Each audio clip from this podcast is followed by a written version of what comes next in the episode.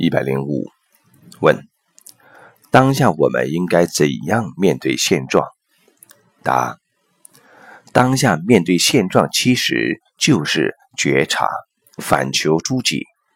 任何一个现状的呈现，其实都是我们内在的投影。所有现状的呈现，所有的认知都是障碍。我们当下觉察人生这道应用题。